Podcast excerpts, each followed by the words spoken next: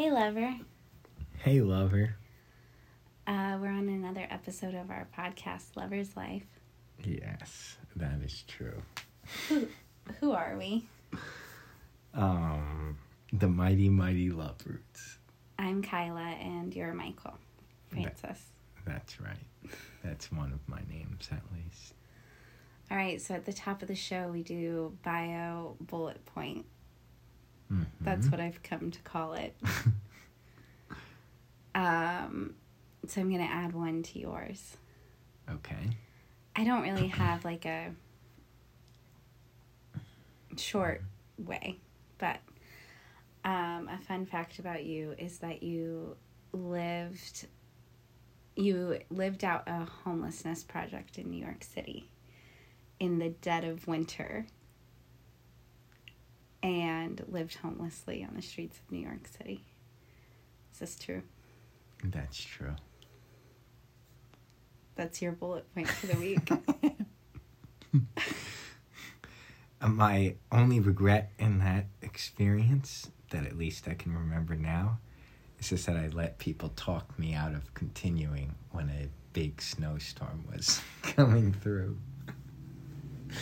I mean, it could have been smart of them, but, uh, you know. So you wish that you would have lived longer homeless. I think it, I felt like it would have been cool to wake up one morning and the snow was just there.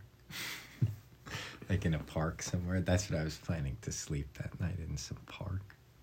So you were convinced otherwise, and then you did not return back to the streets. Yeah, because I think I I took shelter that night with somebody and then it just entered another path in life. So Wow, I don't know if I know that part. Um, you're a man full of story and mystery. well, it's a lead into our topic tonight, which is. By the way, it's really nice to see you. Yeah, Yes. yeah, we uh, often start this podcast like I'm working, I get home from work, and then it's sort of like instantaneously start the podcast. So, like, we are connecting now as we're doing this. Yeah, it's nice to be here with this dedicated hour to talk to you about the life. Mm-hmm. Thanks for being here. Yeah. So, tonight's kind of to- topic is I wanted to talk about adventurous living. It could lead into like discussions around nomadic living or other types of living. Both of us have done some different variations of the life. And what brought me to want to talk about this with you tonight is we're on the brink of our next big adventure. We have two months to go until we hit the road with a few backpacks, our kiddos, and explore a different country. And there's typically whenever I do bold, courageous things, I enter a period of reflection with myself around, you know, some of the fear or anxieties that come up when you're on the brink of doing something adventurous. And I think to myself, like, wait, like, why am I doing this? Like, it's created like a high octane situation. Um, we're doing all the things, a lot of different things in order to like prepare. It's stepping out of comfort zone, you know, like I'm pretty cozy right now. And the only thing like it it kind of seems like this balance I have to hold and the anxieties or some overwhelm or fear that gets mixed up into the emotions. For whatever reason, that never seems to there's something bigger than that that pushes me into the adventure. So I don't know if that's personality or if that's like higher purpose, soul calling kind of stuff.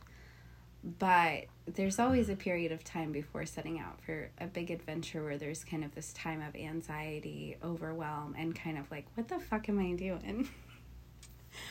but then I know that there is something bigger pushing the storyline along, which is, I guess, a, a calling to live an adventurous life or to take big bites out of this earth while we have it, like this drive within me. So, anyways, I've been reflecting about that and I was just wondering can you pinpoint what it is within yourself that drives you towards bold, courageous living? Um, yeah, that's an interesting question. Uh, Aside from a homelessness project in the dead of winter in New York City, you too have also had a thirst for adventure. Yeah, definitely. Um, you saying besides the homelessness thing just made my mind go to the categories we just came up with for nomadic living. And I guess my homelessness project would be like a local nomad type of a thing. Mm-hmm. Anyway, um, yeah, so, uh, I mean, it, there is sort of this unnameable thing which you sort of mentioned, which is just sort of a call to adventure. Um, there's sort of an exhilaration. There's kind of like a feeling of uh, letting my spirit, like my well, my spirit then feels like free and like it can expand out into the distance. Um, you know, I can get a similar feeling sometimes if I'm just outside in a big field or something like that too. But certainly, there's a similar similarity and a difference when you yeah go out on the road. It it's kind of is maybe that feeling like of being in a big field and feeling really exhilarated and the air's blowing against you, but you just get that feeling just from uh, nomading around, and. Um, and so I think that feeling is is great, and it's a feeling I enjoy, and so that something that's attractive about it, and then like that unnameable call, and then I think um, I just really love feeling other energies and people, and so I think you know that's and different cultures and and. Uh, you know energies of places and stuff and so um, and i'm a really curious person in general and so i think all those factors probably play into why i had loved sort of going on road trips or traveling or stuff like that? Mm-hmm. yeah the word that comes to mind as you were speaking was like expansion or expansive. And I feel like that's what nomad life or traveling or the answering these different calls for adventure, there's always growth and expansion that's a part of that path. And it's kind of like forcing it in some ways. like there's no way to like I don't think for me, I'll speak for myself, but I don't think there's any way to go and take off on an adventure and not experience growth, expansiveness, and change parts of myself. And, you know, our family started on a 5,000 mile road trip.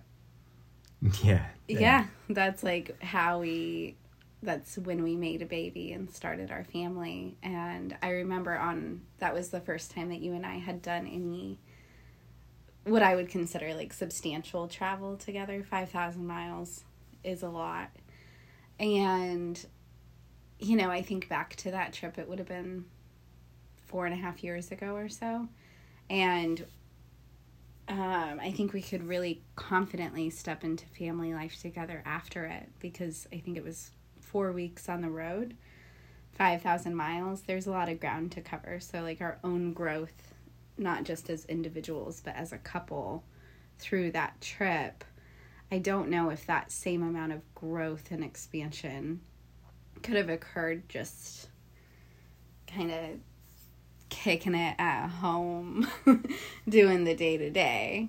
I don't think that it would be like as um also it's something it like pushes that growth. Yeah. And it's also something that we both it was a big part of both of our lives and so to you know if if we couldn't resonate like traveling together it probably would have been an indication that we probably weren't compatible enough to should have a baby together or stay together long term. And so the fact that we could do it in a way that was fun and compatible and resonating um, also was yeah you bring up a good point. I love a lot of people. I can't travel with everybody there's probably just a few people actually that I can could do that like a big adventure with. It takes like a certain amount of compatibility to sit in a car for 5,000 miles. You know, it can even be like little things like how often the person wants to stop or if they're okay just crashing at rest stops or if they want to spend money on more like something more accommodating. Um, so, yeah, that's an interesting reflection. I have more reflections about it, which is this idea. So, I, you know, I think I would consider my nomadic life starting about eight years ago. Um, I went on a trip to Costa Rica again for a short time but that trip changed my life. It changed like the trajectory probably of my life. And that was just about 8 years ago. And being more nomadic and um you know, I think moving around a lot. Like I think we've lived in 5 places together. It might we might be in our sixth um, and we've just been together now for five years. but I had this reflection about what could be driving that. And I know deep down it came from this desire to, I was a seeker at first. I was seeking ejecting myself out of the mainstream and actually trying to find like a simple existence. One that wasn't so driven by materialism and like all this other stuff with distractions and drama. And I was searching for something just simpler and more minimalist. And then I got to thinking tonight before the show that, like, there also may be a drive to live a decentralized life it's a new concept that I'm just thinking of regarding to like nomadic living, but I think it matches other values around egalitarianism and the desire to live more decentralized. So what's a better way to do that? Like you could invest in crypto and like get really into blockchain technology. You can you know, like try to I don't know. I think when we think about decentralized, we think about power and money a lot. But I was thinking of it more from like a place of decentralizing myself and going out and getting decentralized experiences. Does that make any sense? Yeah, it makes a lot of sense. I thank you for bringing up a new concept. It's pretty uh, cool to think about. Yeah, decentralized life or decentralized living. Um, yeah, I mean, I guess like centralized living would be like you center your life around um, maybe like a few main things like you live in the same place you work the same job you have the same routine every day um, and sort of a, a, decentralized life seems to be something that's like you're you, you might have more variety um, like more options that you can tap into like in, in all types of ways like i guess job or hobbies or places or people. Um, and uh, and yeah, it's that is uh, a cool way to think about it. Um, another thing I wanted to respond to before you you had mentioned something about like sometimes there's like a kind of a forcing to go on an adventure, and um, and yeah, when when I reflect on that, like I faced resistance from, you know, family members, some friends, um, and then also like there's other kinds of resistances, which kind of plays into maybe this decentralized concept a little bit. I'm not sure, but when you go traveling, there is a way to do it, but typically you're it's not the most efficient way to save money and so like there can be that resistance in the sense that you realize like it's not like uh and especially living within like a capitalist society it can seem foolish like you know to yourself or to others because it's kind of like well what are you getting out of this? You're just gonna meet a few more people. You're gonna go see a few more sites you know it's like it, it, it like the, those things are not like monetized in our society. Like the experience of being on the road like even in our crazy commodified world the, i don't think yet anyone has figured out how to put a price tag on like well wait you know what's the price tag of like you know, driving through Wyoming over the course of two days. It's like there is no price tag to that.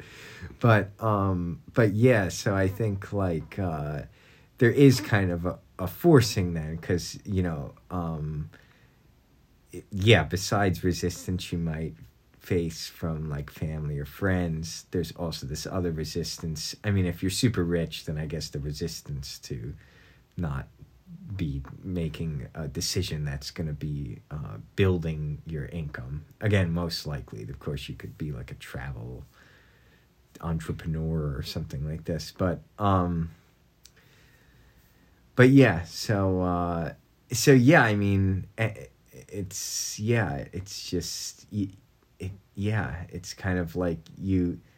I don't know. I, I just remember feeling sometimes like I would keep weighing the both sides, the pros and the cons, and then at a certain point, like you almost like it.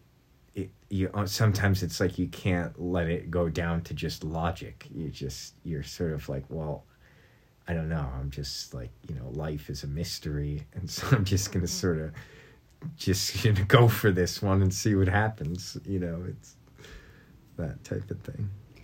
Yeah, that's interesting. I feel like um,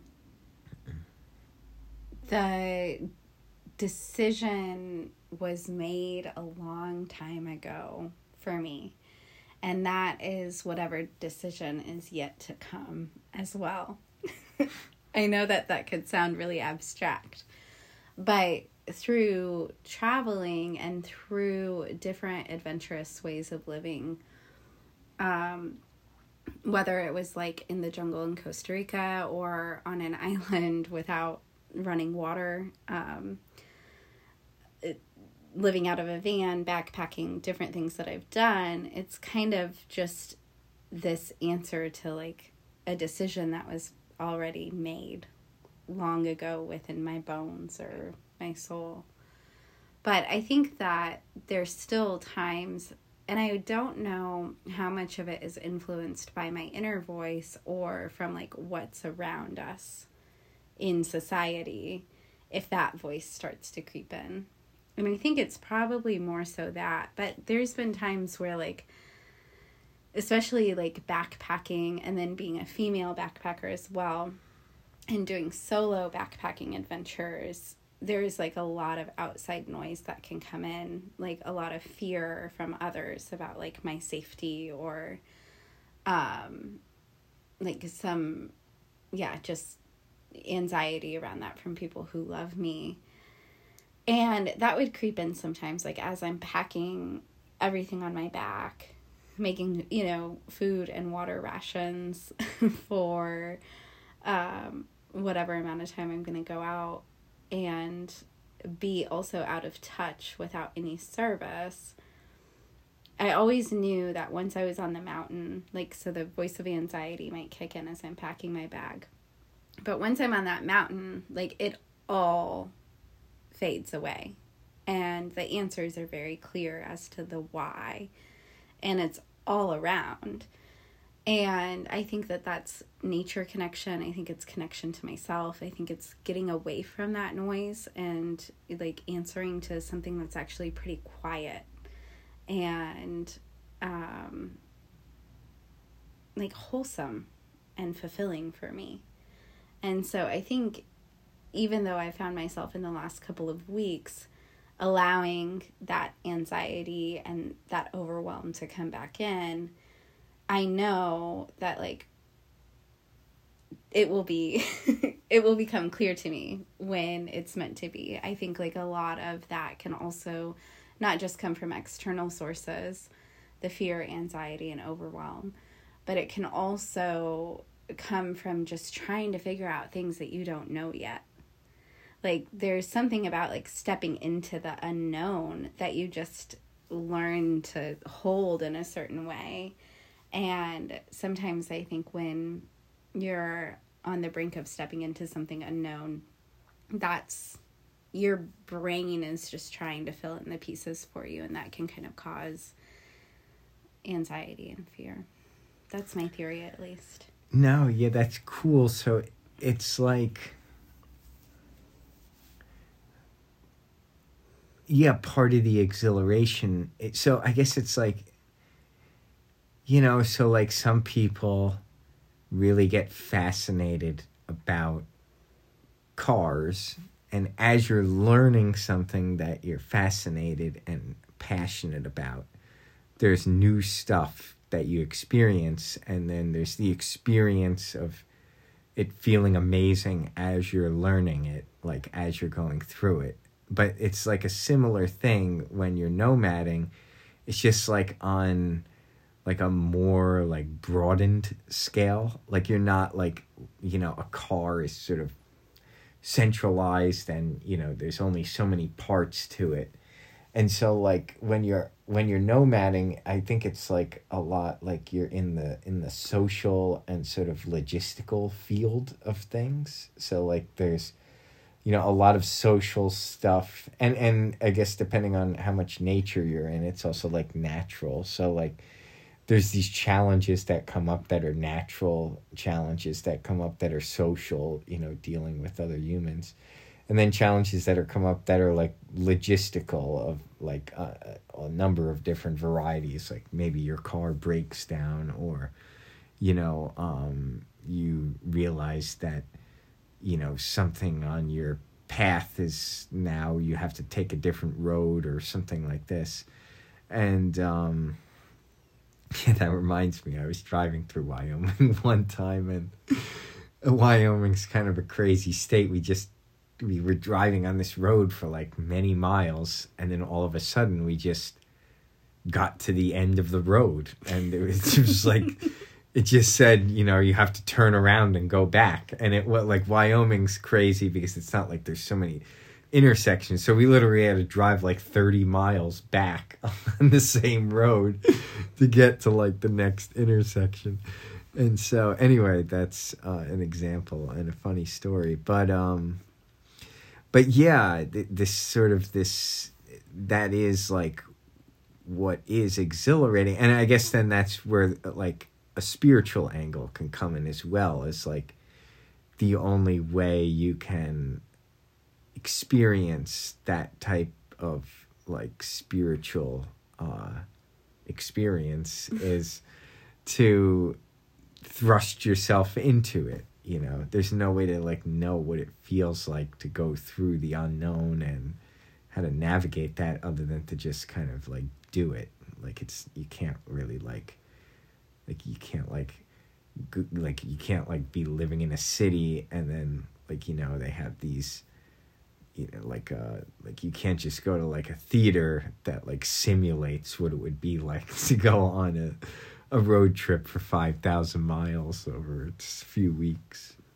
Yeah, I think that's interesting about nomadic living that you're kind of bringing up is kind of this requirement of problem solving that comes up. There's just things that come up in your path, and it's like, oh, okay, now there's this. And I think that's in um, day to day life in all sorts of different lifestyles. But I think with nomadic living, it feels a little bit more intense because you have to rely on the home that's within you.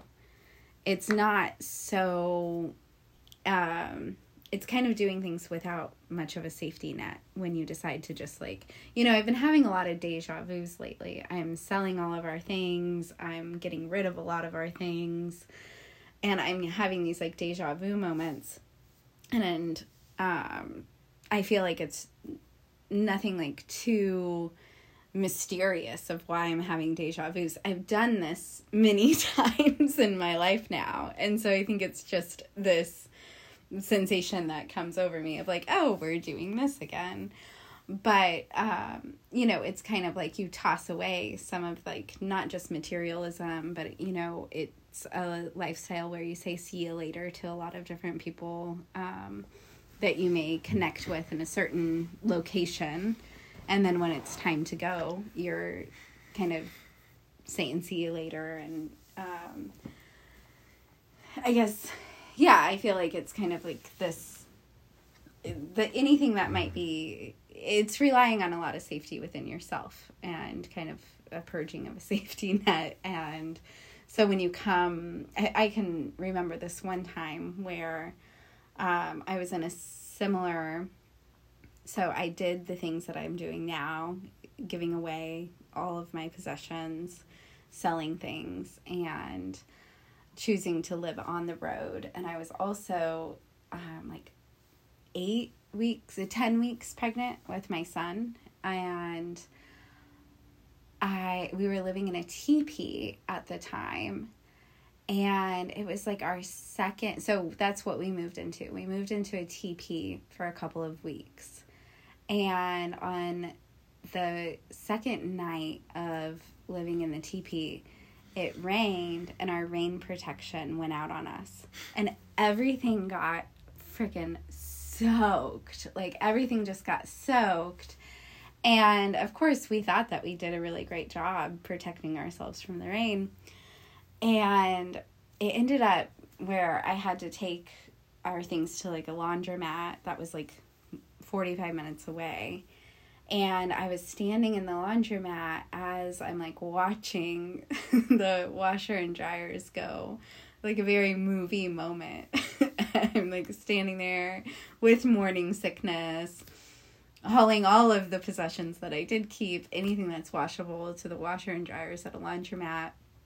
Just having like that vulnerable feeling of oh, I don't have that home I just left that has rain protection all the time and a washer and a dryer and like that it's interesting because it's a challenge but then there's also euphoria that comes and funny stories and laughing about it of like oh my gosh that's a great story now. That was years ago and i can still remember kind of the mixed feelings of like wow I'm living in a teepee.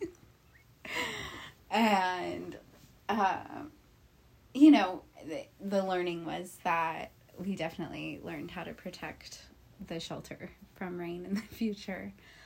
But, um, yeah, I feel like there's also something to be said about like surrender so I have two mantras right now that are getting me through the process, which is let go and let go a little bit more. And that's not just retur- like regarding material possessions. That's just like any resistant that resistance that comes up. Let go, let go a little bit more, and then push, and then push a little bit harder. And I think those mantras are probably going to be something I rely on for like the next year of my life. But I also feel like that surrender of let go and let go a little bit more when it comes to big, bold adventures is helpful because I've also learned that being too rigid and convincing myself that I know how everything's going to work out can cause a lot more pain and strife. And now, like eight years into kind of doing this more and becoming more well practiced, realizing there's what should be expected is unexpected things. And what I can rely on are the skills that I've built, the inner fortitude, the wisdom to know that I can get myself through a lot of different crazy situations because luckily the lifestyle has provided me eight years of experience of getting through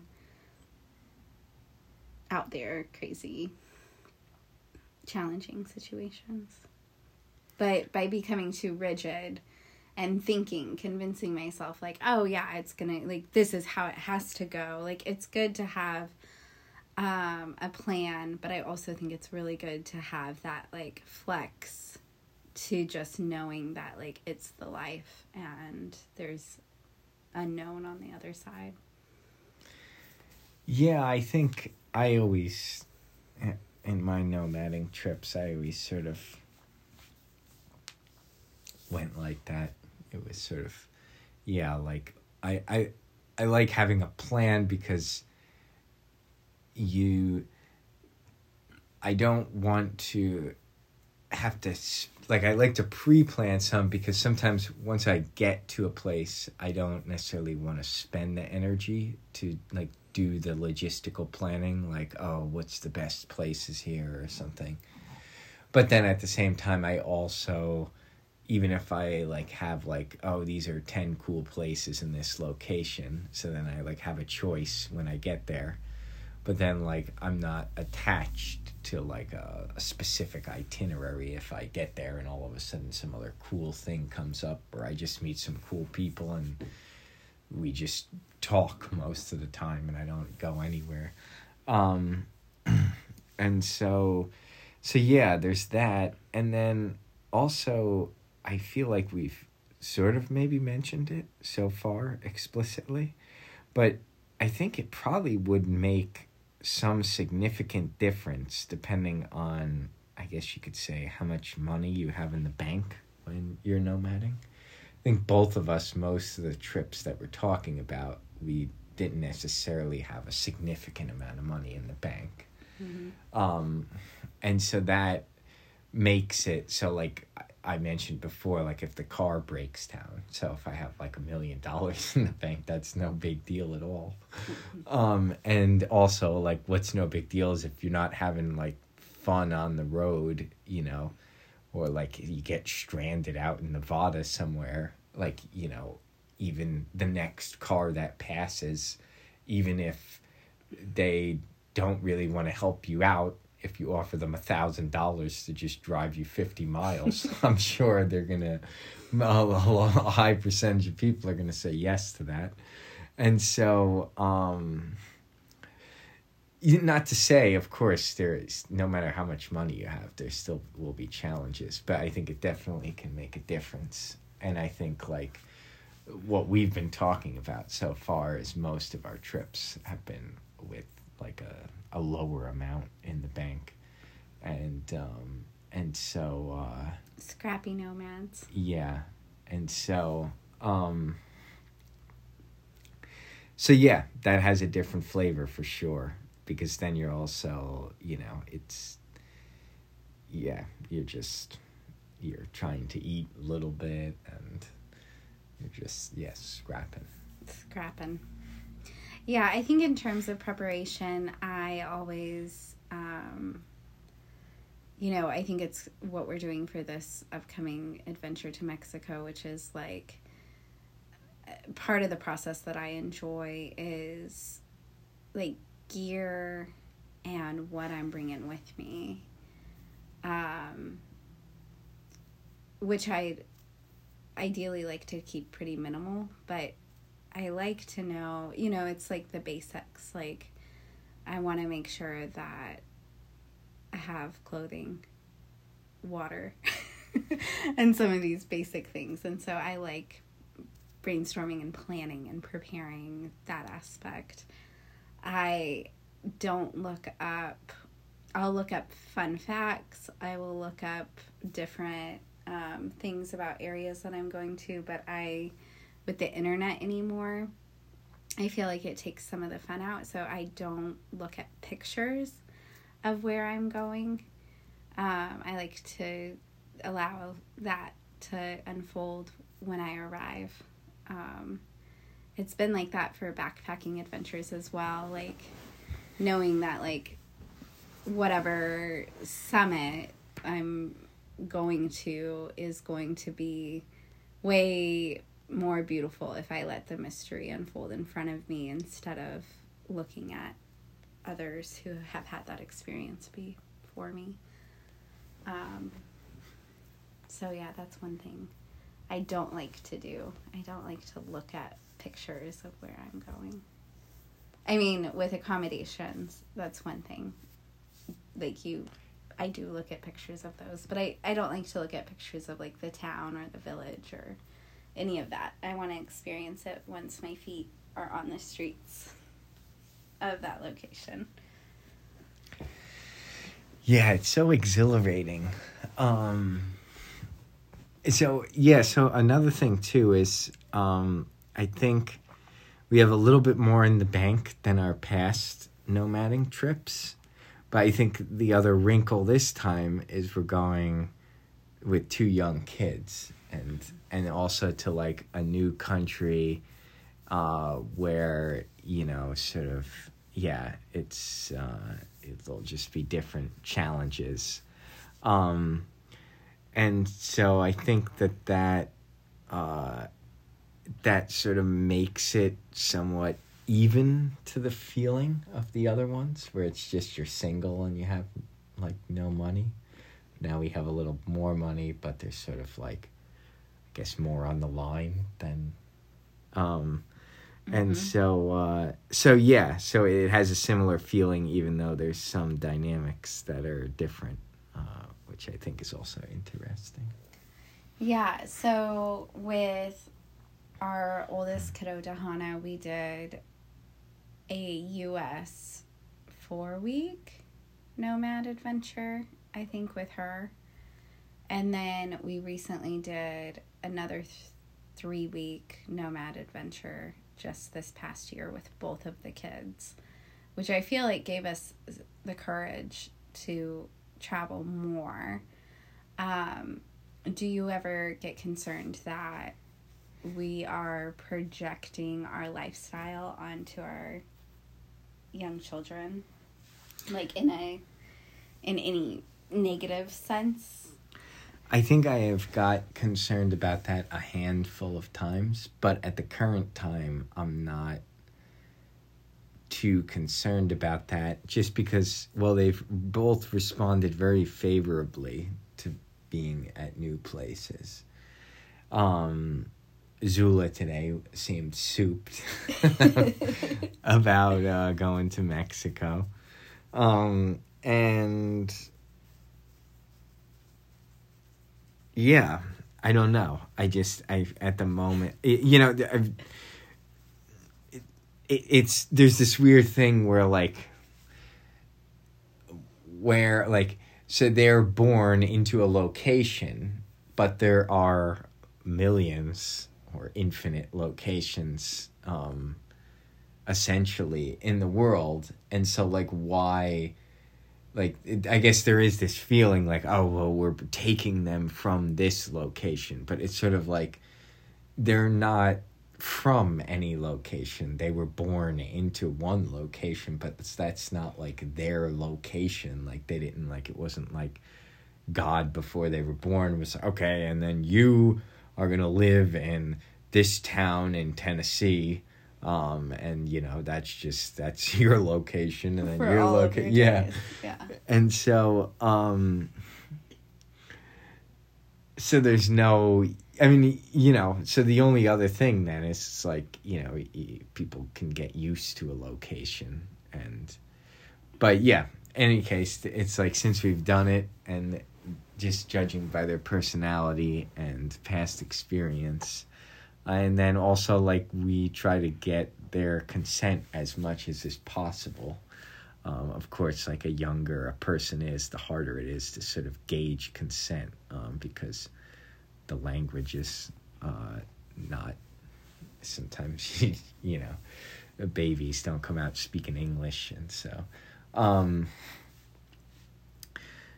but yeah, as far as uh, you know, we we try to talk to them and ask them about it, and and yeah, I mean, it seems like Dahana is getting to an age now where like she can definitely consent more in the sense where you know it's like she could consent somewhat all along but sometimes it, it was like it's unclear if she was just like saying yes without understanding the gravity of what that answer means. And as she grows older it feels like she's understanding more what she's consenting into. And so um you know, like recently she wanted to get her hair cut and we like sort of paused it for a few weeks and just to see if she would continue asking. And you know she did. And then and then you know and then even the day we were going to do it we were kind of like well you're aware that if you cut this much hair off it might take a while to grow back. She's like yeah i know. And like you know so it's like sort of hard a three and a half year old going on four. It's like do they know like do they really know like uh, if they cut their hair a certain way and they don't like it that it's gonna take a while and so but it seemed like she was pretty aware of all the dynamics involved Yeah, it wasn't just a haircut. She wanted to shave her head. And that she did. And I think that, if anything, she was just patiently waiting a few weeks for us to come around. She knew what she wanted. And I was really proud of the way that she executed her request, which was just it's time to shave my head today. Today is the day we shave my head. Like, and I need you to do it. And um, I took that request really seriously. And she loves it. Um, I think that for me as a parent, I, you know, there's an interesting thing of like how you know, there's values that infuse our guidance and our beingness with our kids. And then there's also trying to be careful not to project my own dogma on our children. And I feel like part of what I want to guide our children towards is finding that, like, home is within you. Kind of that inner fortitude, that strength, the courage the self knowingness that wherever you are, you have the home that's within you. And I feel like that is really well developed when traveling or um, doing new adventurous things do you think that's a I don't know that I have an expectation like you will find a home within you and that's my expectation but I do feel that I um that's a value that's guiding me as a parent through this is like a hope of a development of of that within them Yeah, I guess a related subject too is, um, you know, I'm not like a the super hugest fan of Tony Robbins, but there's this one saying, uh, or like little spiel he had once that I watched about. Sometimes we um, sort of, I guess, talk about having a lack of resources, and he says you know, sometimes it's not a lack of resources, but a lack of resourcefulness. And that's not necessarily to diss anybody, um, but I think it's sort of it's meant to be less of a diss and more as a way to inspire yourself. If you're if you're thinking to yourself that you have a lack of resources, that may indeed be literally true, but it may be a better attitude to take to think about how you can increase your resourcefulness because that may be the attitude that can actually help lift you out of the situation rather than continuing to focus on the lack of resources. And I think that that relates to finding a home anywhere in the sense like you know sometimes it's just it's this yeah like um you know there i guess there is even literally like resourcefulness. If you have resourcefulness no matter where you are then you could sort of build a home wherever you are. And you know the the the meta thinking about that is like yeah your home is always with you. And so um yeah i mean it's sort of a yeah it is kind of abstract in a way um and like you don't necessarily have to think of it as home, but it is a nice metaphor. But I think the idea is that you, yeah, maybe like you have a way of life about you that you can bring anywhere or into as many different contexts as you can. Um, and, you know, I think that that can be a good thing. Uh, not to say, you know, like I guess everyone is gonna travel more or less depending on their preference and different circumstances, and certainly there is something to be said for remaining in one location for a while if it if you what you want to do is build something up there.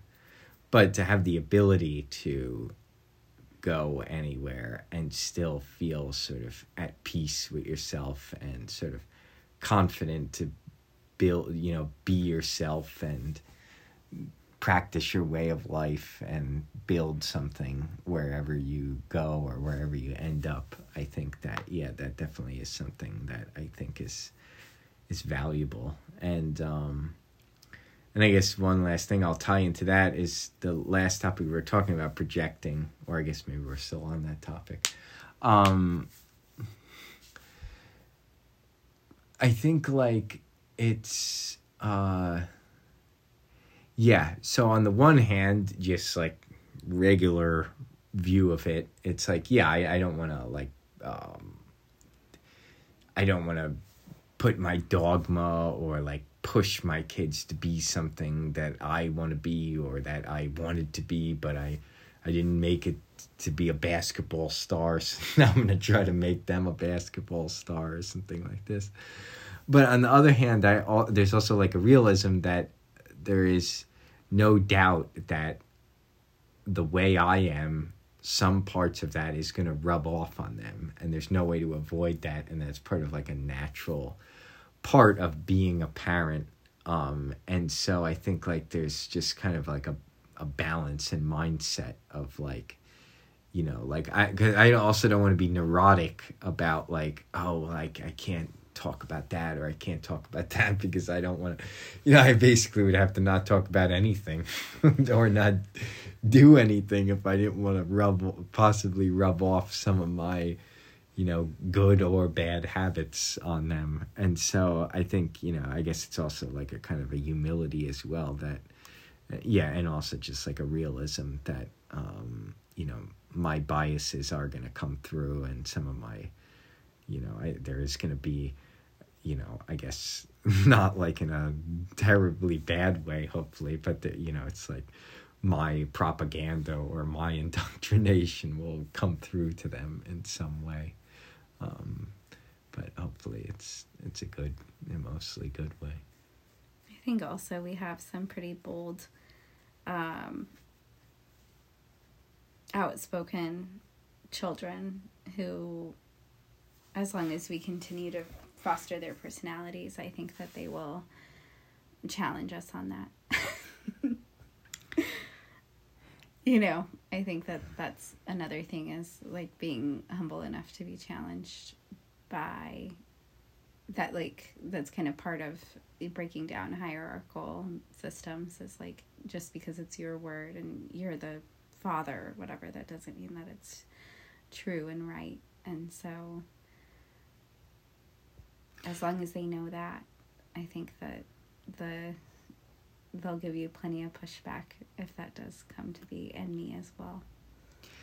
Yeah, and I think like I think where it can get negative is when you're like when you're like breaking someone's spirit or when you're like intimidating them or like pressuring them intensely. Like yeah, so like especially with Dahana, it's like it seems apparent to me that she is very much her independent person um, regardless of stuff we do. Now, there obviously there is stuff that I guess we kind of make her do that she may not want to do, but then of course, even as an adult, like I can't do everything I want to do because of you know I don't have like a parent over me per se, but like the authority of you know the government. It's like you know for the most part I don't have a a beef with any of the laws or anything like this. But there might be a few of them where it's like, well, if those laws didn't exist, maybe I would more liberally engage in this behavior that's illegal. Um, or be less inconvenienced by just be less incon- protocols. yeah not even laws like yeah just culture um economic dynamics and the economic system um but yeah what i was getting at is with Dahana is like you know sometimes it's kind of like well everybody is we're going home now from the grocery store and like maybe she wants to stay there for another hour it's like well you know her will is going to be overridden in that circumstance but that's just like the natural circumstance of just all children in some way. Um and so you know obviously if it was one of my friends and i'm like all right we're going home and they're like well i want to stay. It's like well i drove so if you want to go back to our house you're going to have to go in the car.